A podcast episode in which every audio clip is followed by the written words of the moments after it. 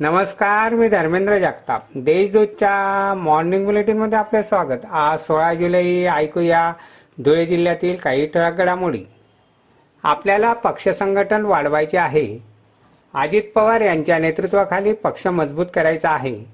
त्यामुळे सर्वांनी कामाला लागावे राज्यातील खुंटलेल्या विकासाला चालना व गती देण्यासाठी राष्ट्रवादी पक्ष सरकारमध्ये सहभागी झाला आहे असे प्रतिपादन राष्ट्रवादी काँग्रेसचे प्रदेश सरचिटणीस जहांगीरदार यांनी धुळ्यात कार्यकर्त्या मेळाव्यात केले.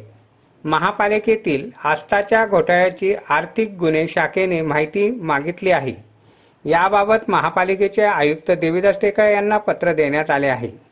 महापालिकेतील आरोग्य व पाणीपुरवठा विभागात कामगार पुरवण्यासाठी आस्था संस्थेला ठेका देण्यात आला होता. महापालिकेच्या आरोग्य विभागासाठी दोन मोठे फॉगर मशीन दाखल झाले आहेत.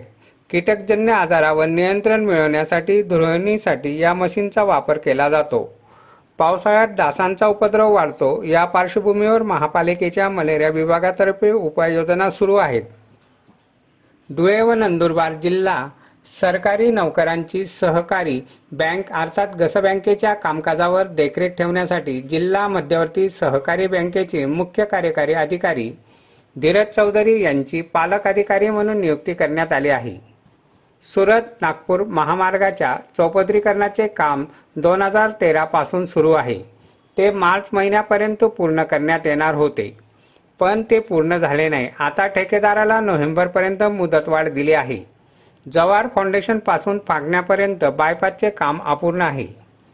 विवाह होत नसल्यामुळे नैराश्यातून तरुणाने धुळ्यातील पारा रोडवर असलेल्या एका हॉटेलच्या बाहेर विषारी औषध घेऊन आत्महत्या केली. भैया उर्फ वैभव देव असे आत्महत्या करणाऱ्या तरुणाचे नाव आहे. याबाबत तालुका पोलीस ठाण्यात नोंद करण्यात आली आहे. अशा आहेत आजच्या टळक घडामोडी सविस्तर बातम्यांसाठी वाचत राहा देशदूत आणि ताज्या बातम्यांसाठी भेट द्या. W W W dot Deshdoot dot com या संकेतस्थळाला. धन्यवाद.